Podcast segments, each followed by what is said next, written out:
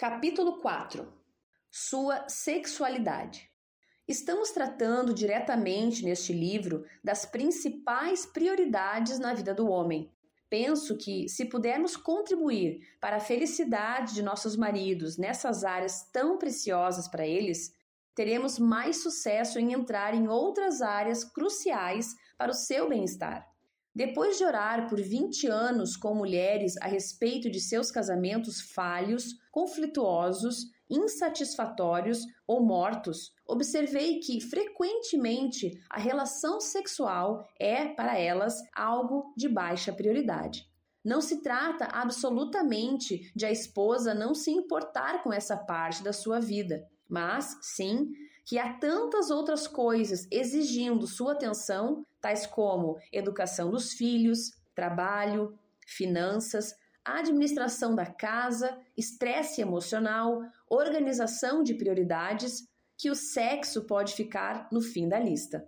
Algumas mulheres permitem que se passem semanas, meses ou até mais sem manter relação sexual com o marido, por uma ou outra razão. Quando o desastre acontece, elas ficam espantadas. Embora a esposa possa ter se sentido bem com este arranjo, o marido estava sendo negligenciado em uma parte importante do seu ser.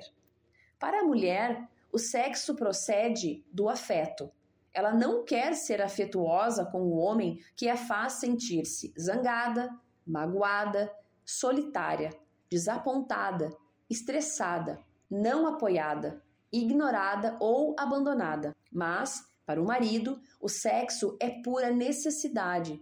Seus olhos, ouvidos, cérebro e emoções ficam anuviados se não tiver esse relaxamento. Ele tem dificuldade em ouvir qualquer coisa que a mulher diga ou ver o que ela precisa quando essa área do seu ser é negligenciada. As esposas, algumas vezes, entendem isso de modo inverso. Elas pensam, podemos ter sexo depois de tratar de todos esses assuntos. Mas, na verdade, há muito mais chance de resolver as outras questões se o sexo vier primeiro. É por isso que é importante fazer do sexo uma prioridade em seu casamento. O ponto não é se todas as condições são perfeitas ou se você se sente disposta para isso. O ponto é satisfazer as necessidades de seu marido e manter abertas as linhas de comunicação. Não é difícil fazer com que o homem se sinta insignificante, abatido, desanimado, destruído ou tentado nessa questão. Não há, provavelmente, nenhum meio mais importante de satisfação para o homem e nenhuma área em que ele seja mais vulnerável. Os problemas sexuais são bastante comuns porque muitas mulheres não entendem adequadamente a perspectiva de Deus sobre o assunto. Mas a Bíblia é cristalina. A mulher não tem poder sobre o seu próprio corpo, e sim o marido. E também, semelhantemente, o marido não tem poder sobre o próprio corpo, e sim a mulher. Não vos priveis um ao outro, salvo também por mútuo consentimento, por algum tempo, para vos dedicardes à oração e novamente vos ajuntardes, para que Satanás não vos tente por causa da incontinência. 1 Coríntios 7, 4 e 5. O sexo entre marido e esposa é ideia de Deus.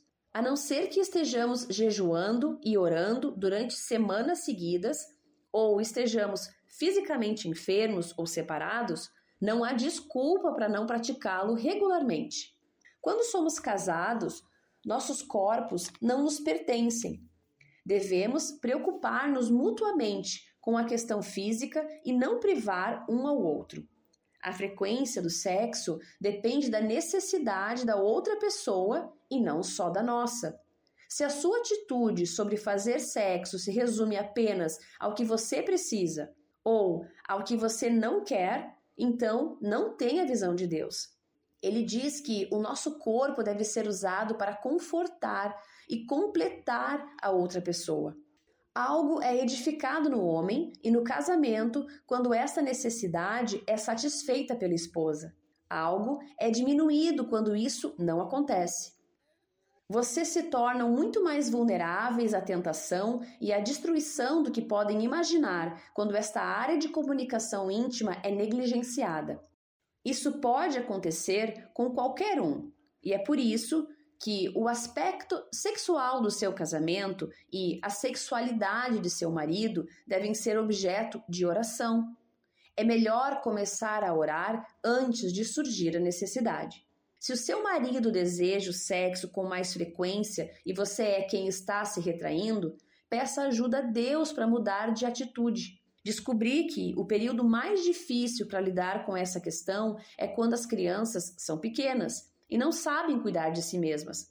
Quando você finalmente as coloca na cama, está exausta e quase caindo de sono. Só pensa em dormir o mais depressa possível, enquanto seu marido está fazendo outros planos para você. Suas opções são rejeitar totalmente a ideia e dizer: esqueça, estou cansada. Ou dizer-lhe que está exausta e esperar que ele diga: está bem, sem problemas, vai descansar. Ou reagir negativamente e fazê-lo sentir-se culpado ou zangado. Mas encontrei uma quarta opção que funciona muito melhor.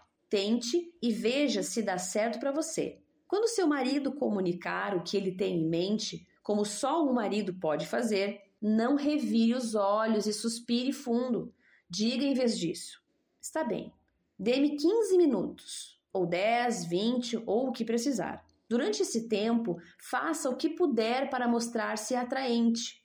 Por exemplo, tome uma ducha ou um banho relaxante. Ponha uma loção ou o perfume favorito dele. Tenha um perfume para usar só nesses momentos a sós com ele. Penteie o cabelo, lave o rosto e prepare-o com produtos que façam sua pele parecer úmida e fresca.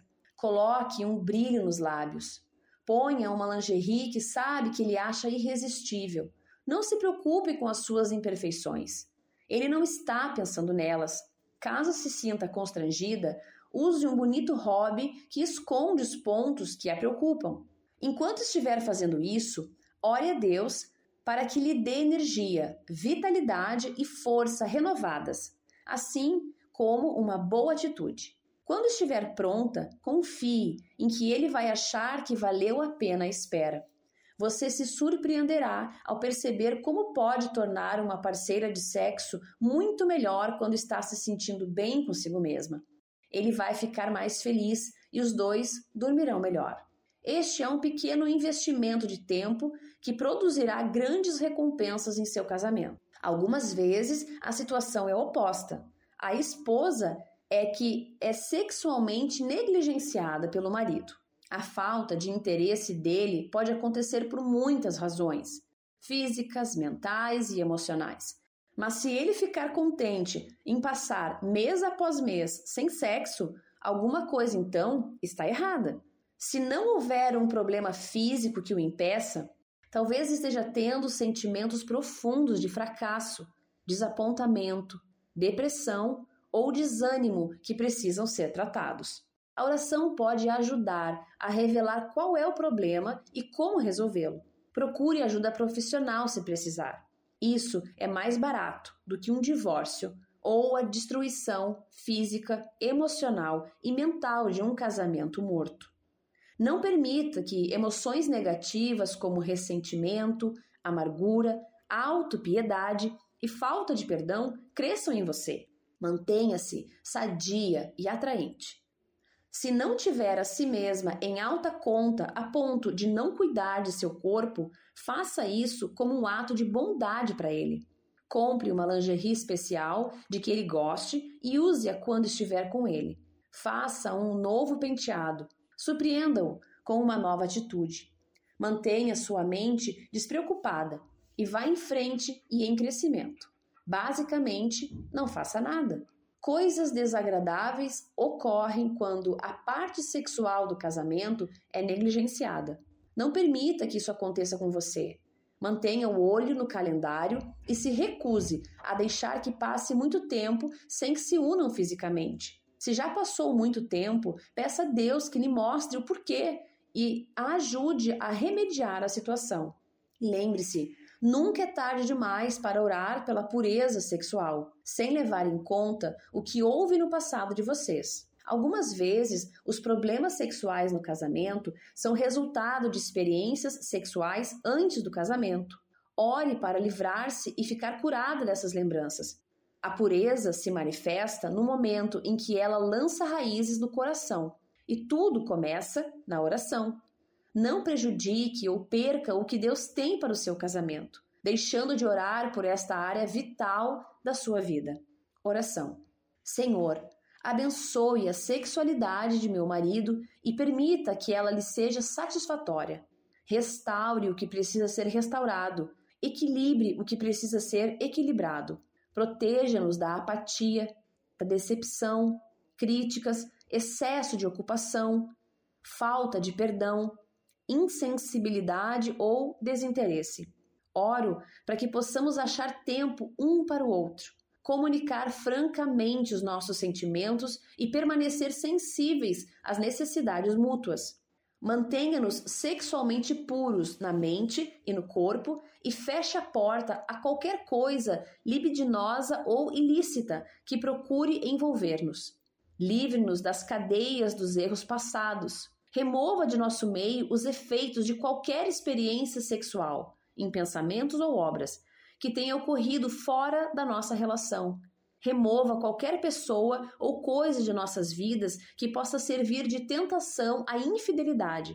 Ajude-nos a abster-nos da imoralidade, para que cada um de nós saiba como possuir o próprio corpo em satisfação e honra. 1 Tessalonicenses 4, 3-5. Oro para que desejemos um ao outro e a ninguém mais. Mostre-me como tornar-me atraente e desejável para ele e ser a parceira que ele precisa.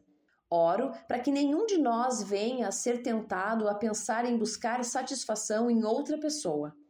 Compreendo que uma parte importante do meu ministério para meu marido é sexual.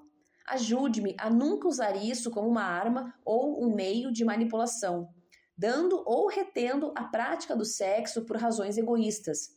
Entrego essa área das nossas vidas ao Senhor, que ela possa ser continuamente renovada e estimulante.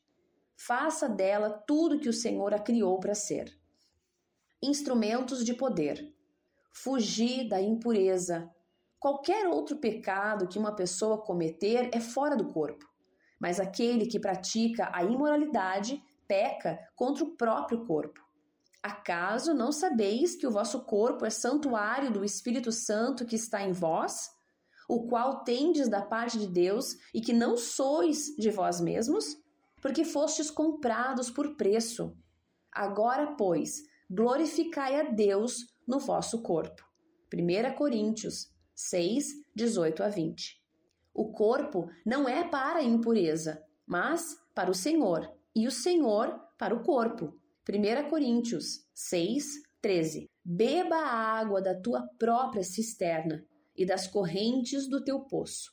Derramar-se-iam por fora as tuas fontes e pelas praças os ribeiros de águas sejam para ti somente e não para os estranhos contigo.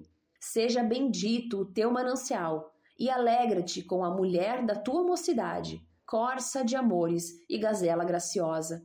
Saciem-te os seus seios em todo o tempo, e embriaga-te sempre com as suas carícias. Provérbios 5, 17-19.